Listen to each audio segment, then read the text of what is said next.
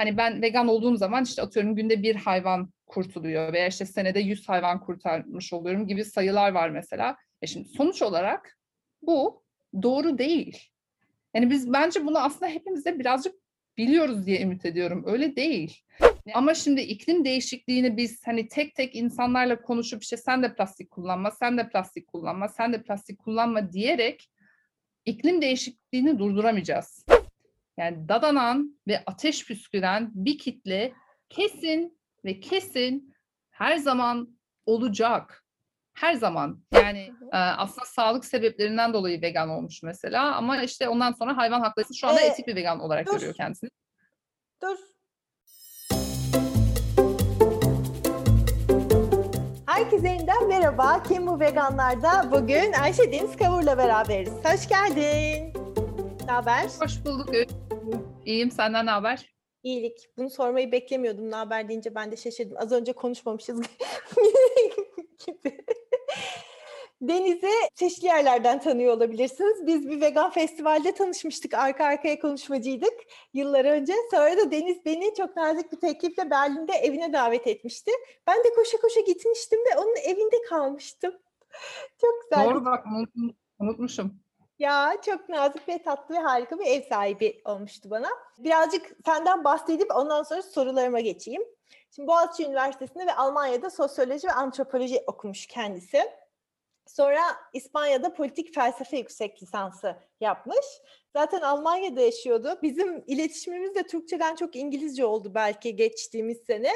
Bu dillerin yanı sıra şimdi Türkçe konuşacağız. İngilizcesi, Almancası ayrıca İspanyolcası orada da yaşadığı için ve Fransızcası da var. Biraz çok çok dil konuşuyor kendisi.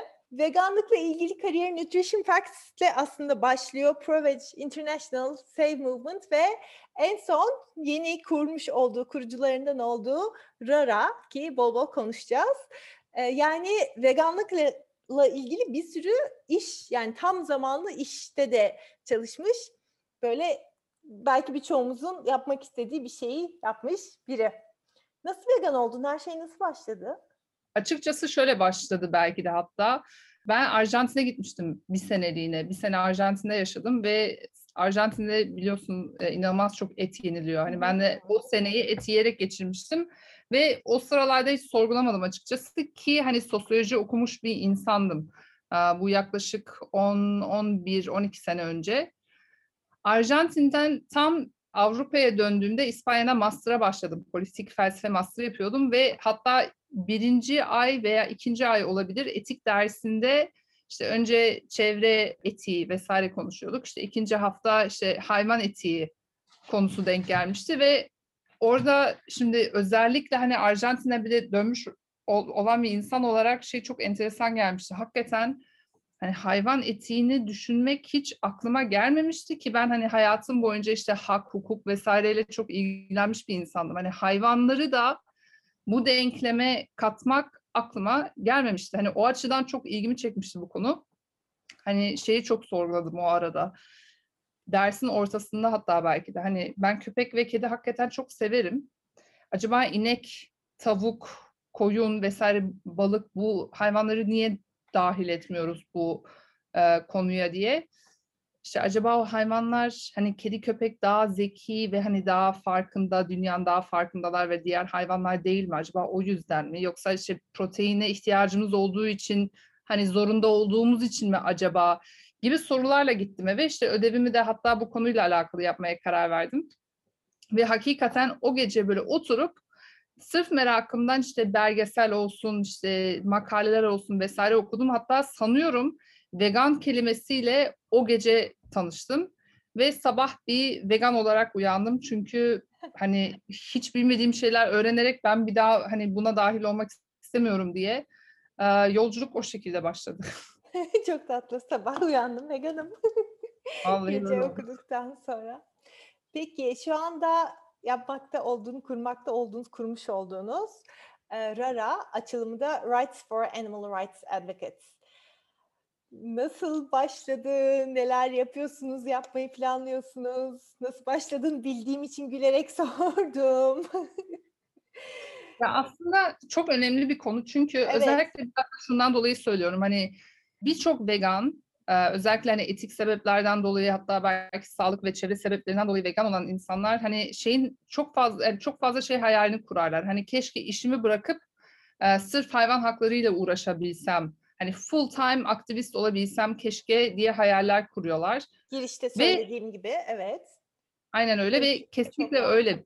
Benim de öyleydi. Ben de hatta aynı şekilde işimi bırakıp işte vegan harekete full time olarak katılmak işte benim için inanılmaz heyecan vericiydi. Ama şöyle bir şey de var. Şimdi bu Türkiye için belki o kadar geçerli değil. Çünkü Türkiye'de hani hayvan hakları non-profit derneklerinde böyle hani bir sürü dernek olup işte iş pozisyonları diye bir şey zaten anladığım kadarıyla çok fazla yok. Ama yurt dışında çok fazla var ve sanıyorum çoğu insan için maalesef aslında büyük bir hayal kırıklığı. O da neden? Ya enteresan bir fenomen aslında. Şimdi non-profit dünyasında çok fazla para yok. Yani o yüzden maaşlar özel olarak düşük. Ee, hani hayatta kalmakta aslında bir sürü çalışan çok zorlanıyor. İkincisi de biraz şey bir psikoloji ile girdiği için insanlar hani sen şimdi kendin hani para kazanmak için o hayvan hakları non-profit organizasyonuna girmiyorsun. Yani sen hani hayvanlara yardım etmek istediğin için çalışıyorsun. Ve çok fedakar kişilikler toplanıyor ve aslında çok fedakarlık üzerine kurulu bir dinamik de oluşuyor ve bu yüzden işte uyumamak, işte daha fazla maaş istememek, tatil istememek, yani gecenin işte körüne kadar çalışıp Ondan sonra sabah belki de erken kalkıp tekrar devam edip sosyal hayatı tamamen yok ediyorsun. Neden? Çünkü hayvanlar ölüyor ve biz hani mümkün olduğunca hızlı bir şekilde ve yoğun bir şekilde çalışmalıyız. Motivasyonuyla aşırı fedakarlık yaparak aslında kendimizi yok ediyoruz ve enteresan olan bu hakikaten neredeyse pandemi denecek bir noktada. Hani şu datalara baktığımız zaman şunu görüyoruz. Hani hareketten ve organizasyondan ayrılan inanılmaz çok kişi var. Yani işte travma olsun, burnout, tükenmişlik olsun, e, işte sosyal hayatı yok olduğu için depresyon olsun. Hani bu tarz sebeplerden dolayı hareket çok ama çok çok önemli insanlar kaybediyor ki bu hayvanların da üzerine aslında direkt bir etkisi var. Niye? Çünkü yani biz harekette çalıştıkça uzmanlaşıyoruz. Yani uzmanlaştıkça aslında hareketin çok önemli parçaları oluyoruz ve bu önemli parçaların hareketten ayrılması o yüzden çok ciddi bir kayıp ve o yüzden biz yaklaşık şu anda 8 kişilik bir grubuz. Bu 8 kişilik grupta herkesin çok farklı olumsuz e, tecrübeleri oldu farklı farklı organizasyonlarda hatta. Ve bir araya gelip hani ne yapalım dediğimizde ya aslında bu konuyu kimse tam olarak ele almıyor. Evet. Ee, evet. Ve hani bizim Aynen ve o yüzden hayvan hakları hareketine bizim katkımız bu olsun. Hani biz insanların mümkün olduğunca uzun süre harekette kalabilmelerini ve hareket içinde çalışırken mümkün olduğunca iyi çalışabilmelerini sağlayalım diye bir fikirle yola çıktık ve RARA adlı organizasyonu kurduk. Evet. Herkesin negatif bir deneyimi var dediğin anda güldüm yani çok ironik oldu ona gülmem ama bildiğim yani o kişilerin deneyimlerini bildiğim için ve o negatif deneyimlere de ortak olmuş olduğum için sinirden güldüm. Yani aynen. Evet.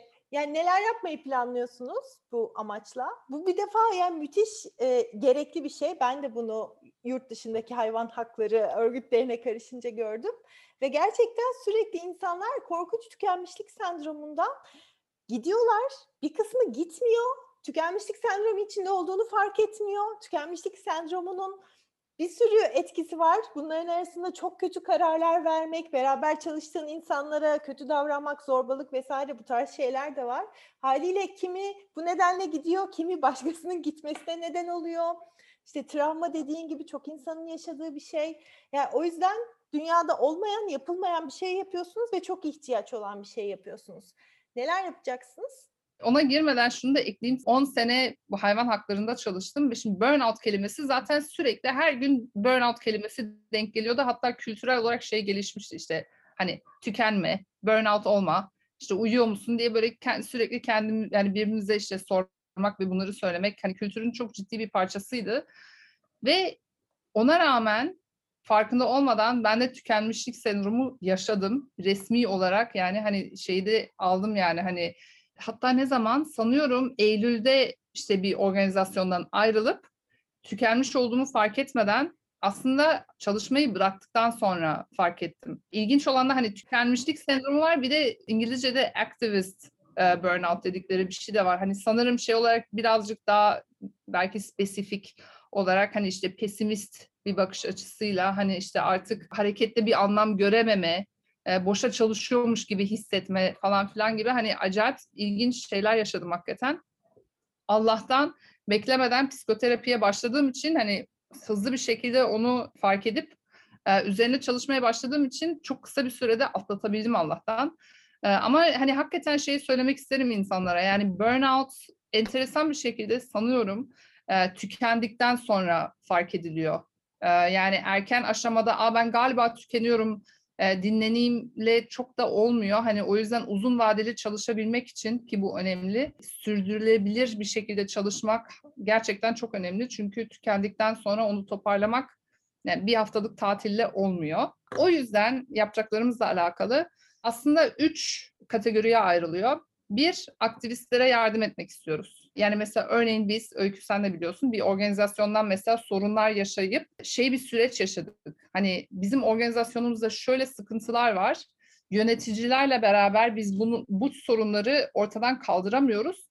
Ne yapsak acaba diye aslında biraz ortada kalmıştık. Tam olarak ne yapacağımızı bilmiyorduk. Hı hı tam olarak böyle gidebileceğimiz bir yer yoktu. En azından resmi olarak yoktu. Hani biz güvendiğimiz ve e, düşüncelerine önem verdiğimiz insanlara iletişim kurup sorular sorduk ama hani resmi bir nokta yoktu bizim hani her zaman danışabileceğimiz. Biz öyle bir şey yaratmak istiyoruz aktivistler için. Organizasyonunuzda kültürel veya yapısal olarak sorunlar yaşıyorsanız bize danışabilirsiniz diye bir hub oluşturmak istiyoruz. Bu hani birçok anlamda aslında çalışılabilir. Hani aktivistlere kişisel olarak yardım etmek olabilir. Bu şey de olabilir. Örneğin çalışanlar sendika kurmak istiyor mesela organizasyonlarında ve e, yöneticiler mesela buna karşı çıkıp sendika kurmalarına karşı çıkıp hani o, hatta avukatlarla beraber vesaire o, o sendikayı yok ettikleri oluyor. E, ya bu tarz durumlarda biz yardım etmek istiyoruz. Yani hem yön vermek için hem gerekirse kampanya yaratmak için e, vesaire. Hani aktivistler için bir e, iletişim noktası olmak istiyoruz. İki, organizasyonlara da yardım etmek istiyoruz. Yani bir organizasyon gelip bize işte hani bizim insan kaynakları konusunda yardıma ihtiyacımız var. Biz ne yapacağımızı bilmiyoruz dediklerinde biz yardım etmek istiyoruz mesela. Hani maaş olur, çalışma saatleri olur. işte davranışla alakalı olan işte yasalar vesaire olur. Hani onlarla ilgili organizasyonlara da yardım etmek istiyoruz aktivistler ve organizasyonlar arasında iletişimi de mesela hani gerekirse o konuda da yardım etmek istiyoruz. E, üçüncüsü de web sitesinde e, hatta hazır olmak üzere e, bir puanlama ve feedback sistemi kurmak istiyoruz web sitesinde. Yani bu ne demek? Sen o web sitesine girdiğinde hem var olan organizasyonlara verilen puanlara bakabileceksin hem kendin de çalıştığın organizasyon için düşüncelerini, deneyimlerini vesaire paylaşabilirsin. O da az çok şöyle, işte yöneticiler sana nasıl davrandı, maaşın okey miydi, çalışma saatlerin nasıldı, işte yöneticiler senin dinlenmene hani yardımcı oldu mu e, vesaire gibi sorulara cevap verdiklerinde bu ne demek oluyor? Hani bu tarz deneyimler ve organizasyonların aslında çok içinde olan kültürel gerçekler artık biraz daha public e, yani insanların görebileceği bir yerde var olacak. Yani bununla beraber organizasyonların da bunu daha ciddiye almasını sağlamayı düşünüyoruz. Harika. En başta dediğin gibi şey var hep insanların kendi kendine de söylediği but it's for the animals diye hani sen bir toplantıda bahsetmiş İngilizce böyle söylemiştin ama hayvanlar için hani normal bir işte olmayacak normal işlerde de esnek çalışma saatleri vesaire oluyor. Burada ek olarak kişi kendi kendine de bunu diyebiliyor. Yani daha çok çalışmam, bir şeyler yapmam lazım. Onlar orada ölüyor vesaire diye. Ve ondan sonra dediğin gibi sonuçları aslında hayvanlara da dokunacak şekilde gayet kötüye gidiyor. Çok pardon şey, şey ekleyeceğim sadece. Bu hem aktivist veya çalışan hem organizasyon yapıyor. Yani örnek vereyim. Enteresan bir şekilde mesela cinsel taciz hayvan hakları hareketinde var, oluyor ve hatta enteresan bir şekilde bazı özel şirketlere göre acaba daha mı çok oluyor diye şüpheler var. Şimdi bunu uzun süre aslında anlamadılar. Hani bu nasıl olabilir? Hani vegan bir ortamda hani bunların olması çok garip diye. Ama en ilginç olan hem aktivist aktivist mesela cinsel tacize uğrayıp şöyle düşünmeye başlıyor. Ben kendi sorunlarımı şimdi merkeze hani şey yapıp harekete engel olmak istemiyorum. Hmm. Hani burada hani mesele ben değilim. Mesele hayvan olduğu için bana olan belki de çok önemli değil. Hani sonuç olarak hayvanlar için çalışıyoruz diye mesela hani bunu hani öne şey yapmıyor. Organizasyon da ama aynı şeyi yapıyor. Diyor ki hani ya sonuç olarak o cinsel tacizi yapan kişi hayvanlar için bunu bunu bunu yaptı. Hani biz şimdi onu işten atarsak işte hayvanlar sonuçta şöyle şöyle olacak diye organizasyon da aslında ciddi anlamda boşluyor hani bu konuyu. O yüzden hani ilginç bir şekilde non-profit ve özellikle hayvan hakları alanında bu tarz sorunlar şaşırtıcı derecede çok. Evet, yani raporlanmaması hiç bana şaşırtıcı gelmiyor. Raporlanmayınca da onun var olma ihtimali artmış oluyor tabii. Öyle bir kültür belki birazcık yerleşmiş oluyor. Zaten mağdur suçlayıcılık her yerde. Hani o da işin içine karışıp sinerjik bir şekilde olumsuz sonuç doğuruyordur diye düşünüyorum. Peki hayvan haklarında çalışmak için veganlık ön koşul mu? Bu konu ya bu konu benim son zamanlarda özellikle ilgimi çeken konulardan biri ve sanıyorum birçok ortamda daha çok konuşulmadığı ve çok yabancı bir fikir olduğu için de özellikle bu konunun üzerine gitmeye başladım. Çünkü artık veganizmin hayvan hakları için bir ön koşul e, olmaması gerektiğini düşünüyorum. Ve ben bunu bir vegan, yani bu arada şunu da hani belirteyim. Ben veganım. 10 senedir. Vegan da her zaman olacağım. Herkesin de vegan olması gerektiğini düşünüyorum. Dünyanın vegan olması gerektiğini düşünüyorum. Ve hani sonuç, sonuç olarak vegan bir dünya yaratmak. Amaç o kesinlikle ama bir diğer yandan da hani veganizm bir tarafa, hayvan hakları bir tarafa diye hani biraz ayırmak gerekiyor, gerekiyor diye düşünüyorum ve enteresan olan ben vegan hareketinin en başlarını araştırmaya başladığımda aslında çok enteresan şeylerle karşılaştım. Vegan hareketi yani hani özellikle İngiltere'deki 1940'lardaki başlangıçlara baktığınız zaman aslında biraz daha vejeteryan ve çok fazla yemek üzerine şey yapan bir fikir. Yani bir hani politik bir duruş, hayvan hakları için hani yapmalıyız diye aslında çok fazla bundan bahseden bir hareket değil. Yani biraz daha işte orta üst sınıf, biz hani saf ve sağlıklı olmak istiyoruz diyen insanların aslında daha çok başlattığı bir hareket, vegan hareketi. Hı. Ve sürekli yemek üzerine kurulan bir hareket. Hayvan hakları ve hayvan özgürlüğü hareketi, işte mesela Animal Liberation Front e, gibi organizasyonlar veya işte hani çok tavsiye ederim. Rod Coronado mesela diye bir aktivist vardı o zamanlarda en başlarında. Ya bunlar hani çoğunlukla vegan ama hani veganizm o kadar önemli bir parçası değildi hayvanlar hareketinin. O da şu yüzden çünkü o çok daha sistematik bakıyordu duruma. Yani hani koskoca bir endüstri var, koskoca bir üretim var. Yani şimdi tutup benim annem, babam, kuzenim hani kahvesine inek sütü mü koyuyor, yulaf sütü mü koyuyor yani onu çok fazla konu etmiyorlardı. Hı hı. Yani sonuç tabii ki de hani inek sütünün artık üretilmemesi ama sorunu ve sorumluluğu çok fazla kişisel ve bireysel bir konu olarak almıyorlardı. Ve ben bunu açıkçası çok doğru buluyorum. Ee, yani mesela şey örneğinden de giderek örneğin işte iklim hareketi olsun. Yani iklim değişikliği gibi çok ciddi bir sorunumuz var şu anda. Şimdi plastik sıkıntı mı? Tabii ki de sıkıntı. Ama şimdi iklim değişikliğini biz hani tek tek insanlarla konuşup işte sen de plastik kullanma, sen de plastik kullanma, sen de plastik kullanma diyerek iklim değişikliğini durduramayacağız. Yani onun yerine politik ve sistematik bir açıdan yaklaşıp plastik üretimini durdurursak insanlar zaten plastik tüketmeyi bırakırlar. Yani insanlar çevreyi önemsemiyorlar diye bir şey değil bu. Veya insanlar hayvan haklarını çok da önemsemiyor diye bir sıkıntı değil. Aslında hani burada sıkıntı empatik bir sıkıntı değil. Hani o yüzden artık birazcık bu şey inancından tek tek tek tek insanlarla konuşalım ve dünyayı veganlaştıralım düşüncesinden biraz uzaklaşmamız gerektiğini düşünüyorum. Hem kapitalizm politik ve ekonomik bir sistem olarak düşündüğümüz gibi çok da çalışmıyor. Hani bu şey fikri vardır ya işte Hani ben vegan olduğum zaman işte atıyorum günde bir hayvan kurtuluyor veya işte senede 100 hayvan kurtarmış oluyorum gibi sayılar var mesela. E şimdi sonuç olarak bu doğru değil. Yani biz bence bunu aslında hepimiz de birazcık biliyoruz diye ümit ediyorum. Öyle değil. Yani ben şimdi annem vegan oldu diye hani mezbadaki adam şöyle mi diyor? Ah tüh bir vegan daha oldu tavuğu salın demiyor. Yani o hayvanlar gene de öldürülüyor. Ya gömülüyor ya çöpe atılıyor ya başka bir ülkeye gönderiliyor ya da köpek mamasına katılıyor. Yani hani o açıdan vegan olalım. Vegan olmak için elimizden geleni yapalım.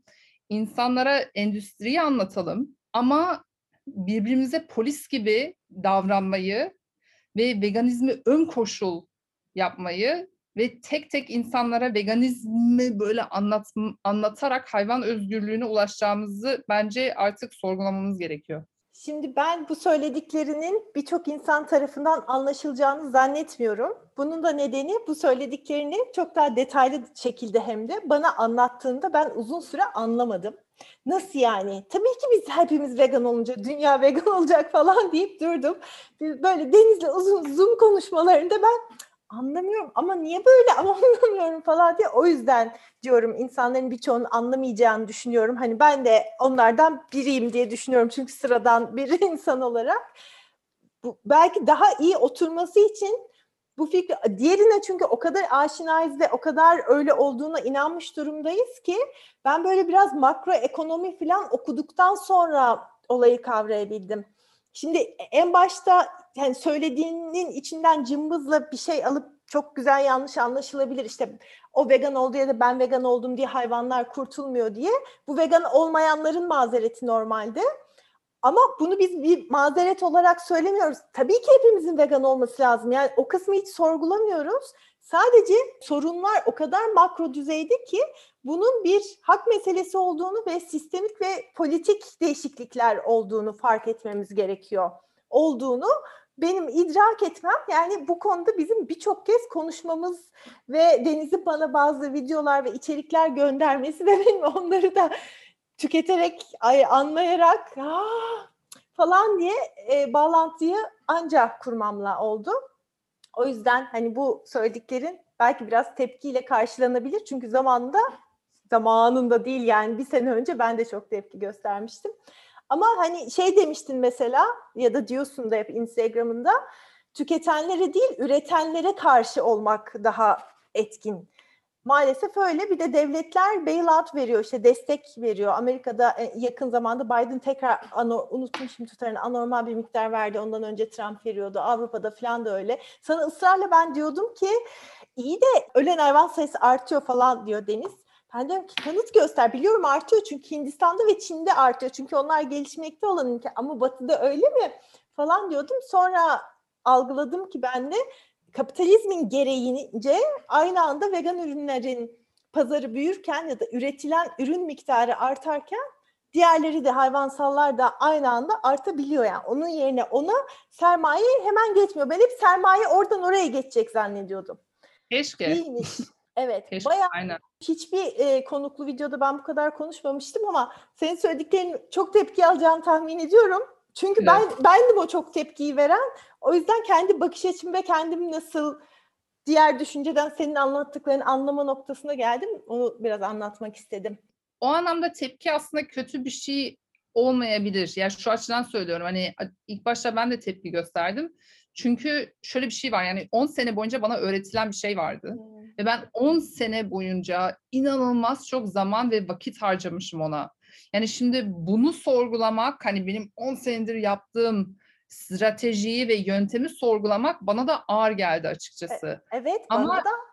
Kesinlikle ama çok yararını gördüm çünkü biraz şey gibi de düşünüyorum. Şimdi 8 milyar tüketici var. Bilmiyorum sayısını ama diyelim ki 5000'de üretici var. Yani şimdi 8 milyar tüketiciye bir de bu arada o endüstrinin inanılmaz çok parası var. Reklam veriyor işte hayvan ürünlerinin fiyatını düşürüyorlar falan filan. Yani hani şimdi biz bu savaşı bu durumda tüketiciyle uğraşarak nasıl kazanacağız?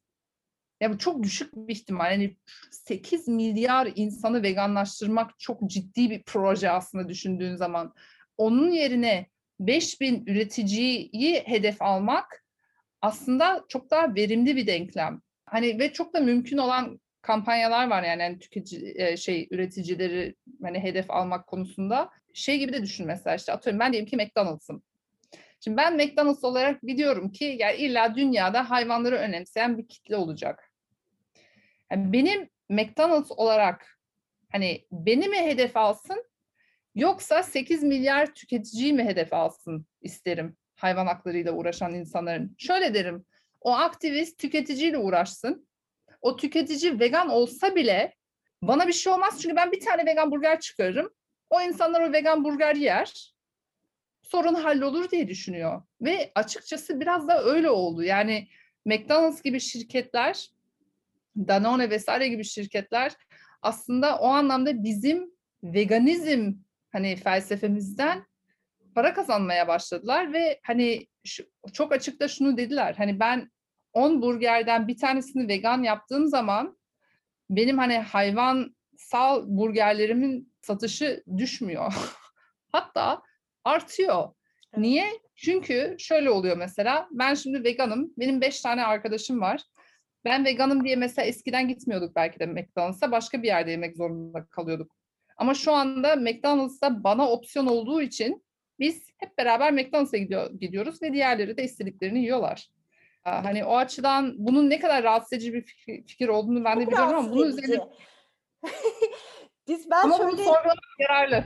Evet sorgulamak her şeyi sorgulamak yararlı. Şöyle bir e, diyalogumuzu hatırlıyorum. Sen bana işte şey dedin bu aynen McDonald's örneğinden bunu demedin de işte vegan burger çıkardığında sen gidip vegan burger yediğinde daha az hayvan ölmüyor orada dedim. Ben de bunu kabullenemedim. Böyle bir saat Zoom'da ya saçmalama Deniz diyorum. Olur ben gidiyorum şu, yani hayvansal bir şey alacağım ama veganını alıyorum. Benim sayemde işte biri kurtuluyor ama sayılara baktığımızda öyle demiyor. Peki sayılar niye böyle diye bakınca da ekonominin nasıl çalıştığını birazcık anlamak gerekiyor. Onu anlayınca fark ediyorsun ki bu işe yaramıyormuş. Aslında politikalar ve sistem hedef alınmalıymış.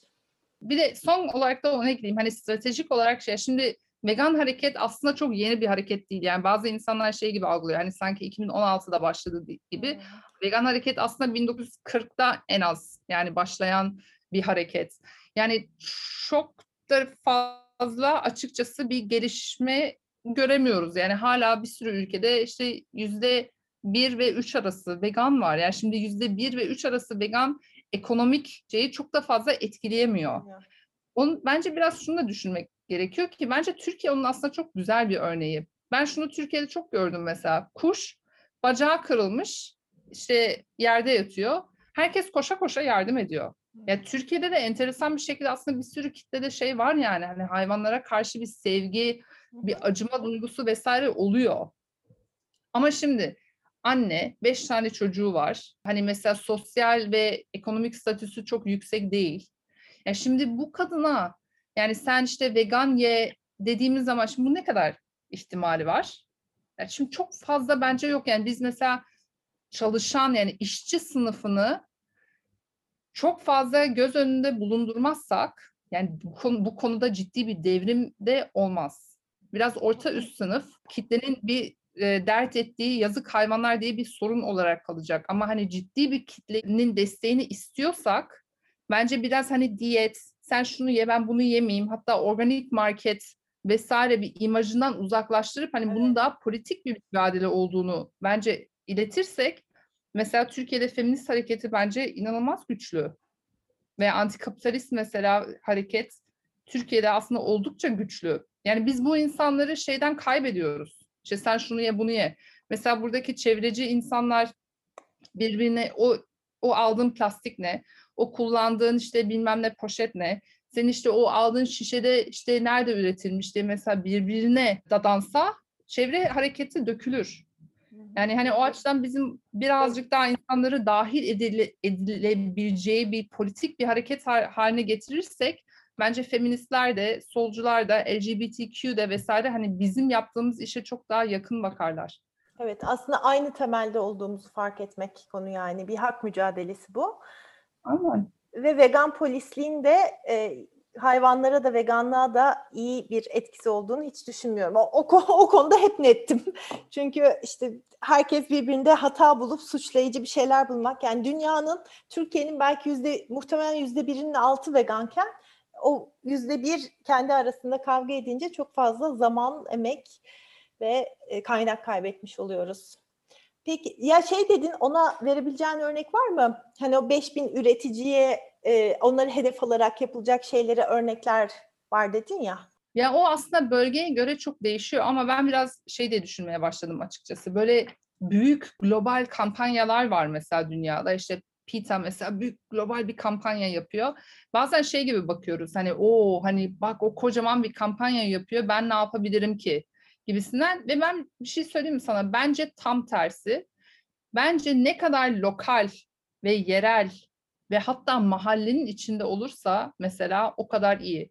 Yani sadece çok genel anlamda şöyle bir örnek vereyim. Diyelim ki ben evimden çıktım dolaşmaya gittim. Minik bir pet shop var diyelim ki. Hayvan satan. Yani bu Türkiye'de hala legal mi bu arada pet shop'ta evet, hayvan maalesef. satmak? Evet. Hadi ya. Tamam diyelim ki işte pet shop var ve içinde hayvanlar satılıyor. O dükkanda konuşmak. E siz niye hani hayvan satıyorsunuz? Gerekli mi sizce? Hani olmazsa falan diye önce konuşmak. Sonra tekrar konuşmak. Sonra komşularına anlatmak. Ya bu hayvanların haline baksana deyip fotoğrafını çekip sosyal medyaya koyarak mahalle içinde bir kampanya başlatmak. Hmm. Kendi tanıdıklarınla hani senin yakından bildiğin ve belli bir hedefin olduğu bir kampanya. Burada bir pet shop var Bunlar hayvan satıyorlar ve ben hayvan satmalarını istemiyorum artık. Artık ondan sonra imzamı toplarsın, sosyal medyada mı paylaşırsın? Önünde bir tane işte vegan bir şey kurup insanlara bilgimi dağıtırsın artık. Hani fark etmez ama şöyle hani hedef belli, amaç belli ve ondan sonra bütün stratejiler, sosyal medya, basın, fotoğraf vesaire bütün hepsini sırf onu hedef alarak yaparak gerçekten söylüyorum az kişiyle bile hedefine ulaşabilirsin diye düşünüyorum. Hani o tarz veya atıyorum üniversitedesin mesela ve o üniversitede hay- hayvanların üzerine deney yapılıyorsa tam olarak hani bir de o üniversitenin öğrencisi sensin. Önce gidip onlarla konuşmak. Bu ne zamandan beri var? Niye var? Ne işe yarıyor diye konuşmak. Sonra öğrencileri toplamak. Sonra belki içine girip video fotoğraf çekmek, sonra sosyal medyada paylaşmak, belki bir gazeteciyle konuşmak vesaire vesaire gibi çok belli bir yeri hedef alarak, çok belli bir amaçla birçok stratejiyle beraber çok güzel sonuç alınabilir diye düşünüyorum. Ya bu noktada bana şöyle gibi de geliyor bu arada. Veganlığı anlatmak da boşa bir şey değil. Sadece bize bizi sonuca ulaştıracak yol o ve sadece o değil. Yani bunu diyoruz ama veganlık anlatmak insanlara hem hayvansallara ihtiyaçları olmadığını, işte hayvan hayvanları yemekle ilgili ne şablonlar varsa kafalarında onları düzeltip gerçek bilgiyi vermek hala ve yine ve bütün bu konuştuklarımız dahilinde çok değerli olmayı sürdürüyor. Sadece toplam bütün bir hayvan özgürlüğü için yeterli olmayacak gibi görünüyor verilere bakınca. Daha sistemik ve politik şeyler de yapılması gerekiyor gibi görünüyor. Yani onun da değeri yok, onu yapmayalım da demek istemiyoruz. Konuştuklarımızdan çıkardığınız sonuçları belki de yorum olarak yazsanız da onun üzerinden sonra konuşsak gibi şeyler geliyor benim aklıma. Çünkü yanlış anlaşılma riski yüksek şeyler konuşuyoruz gibime geliyor. Çünkü ben al, yanlış anladım daha önce oradan biliyorum. Yani bütün kafamdaki veganlıkla ilgili işte şunu yapacağız, bunu yapacağız ve sermaye hayvandan hemen vegana bit, hemen değilse de yani bitkisele geçecek gibi şeyler zannediyordum özellikle veganlığımın ilk yıllarında. Sonra aslında işlerin e, çok öyle olmadığını, e, ekonominin tam olarak öyle işleyen bir şey olmadığını fark ettim. Neyse o zaman buradan bayağı uzun konuştuğumuz için sana son olarak e, bu kanalı çoğunlukla veganlar seyrediyor olduğu için onlara söylemek istediğin bir şey var mı diye sorayım. Şunu ekleyebilirim bir de dün sanırım denk geldi birisi sordu işte sağlık sebeplerinden dolayı vegan olmuş ama işte bu sebepten dolayı aslında hayvan haklarıyla tanışıp işte şu anda hayvan hakları aktivisti olarak görüyor kendini. Ama işte sağlık sebeplerinden dolayı sanırım vegan olduğu için işte etik veganlardan çok tepki görüyorum gibi bir şey söyledi. İşte hatta yani çok fazla birbirine ateş püskürüyor galiba veganlar. Hani ben biraz ürkmeye başladım gibi şeyler söyledi. Çok doğru söylüyor. Ee, hani ben ne yapayım bu konuda diye bir soru sordu ve bence önemli bir soru çünkü Türkiye'de de anladığım kadarıyla oluyor. İşte hani bu vegan polis dedik Çok. yani işte hani moral olarak, etik olarak hani sürekli birbirimizi sorgulamak vesaire. Yani bir yere kadar tabii ki doğru ama bir yerde de biraz anlayışlı olmak gerekiyor herhalde.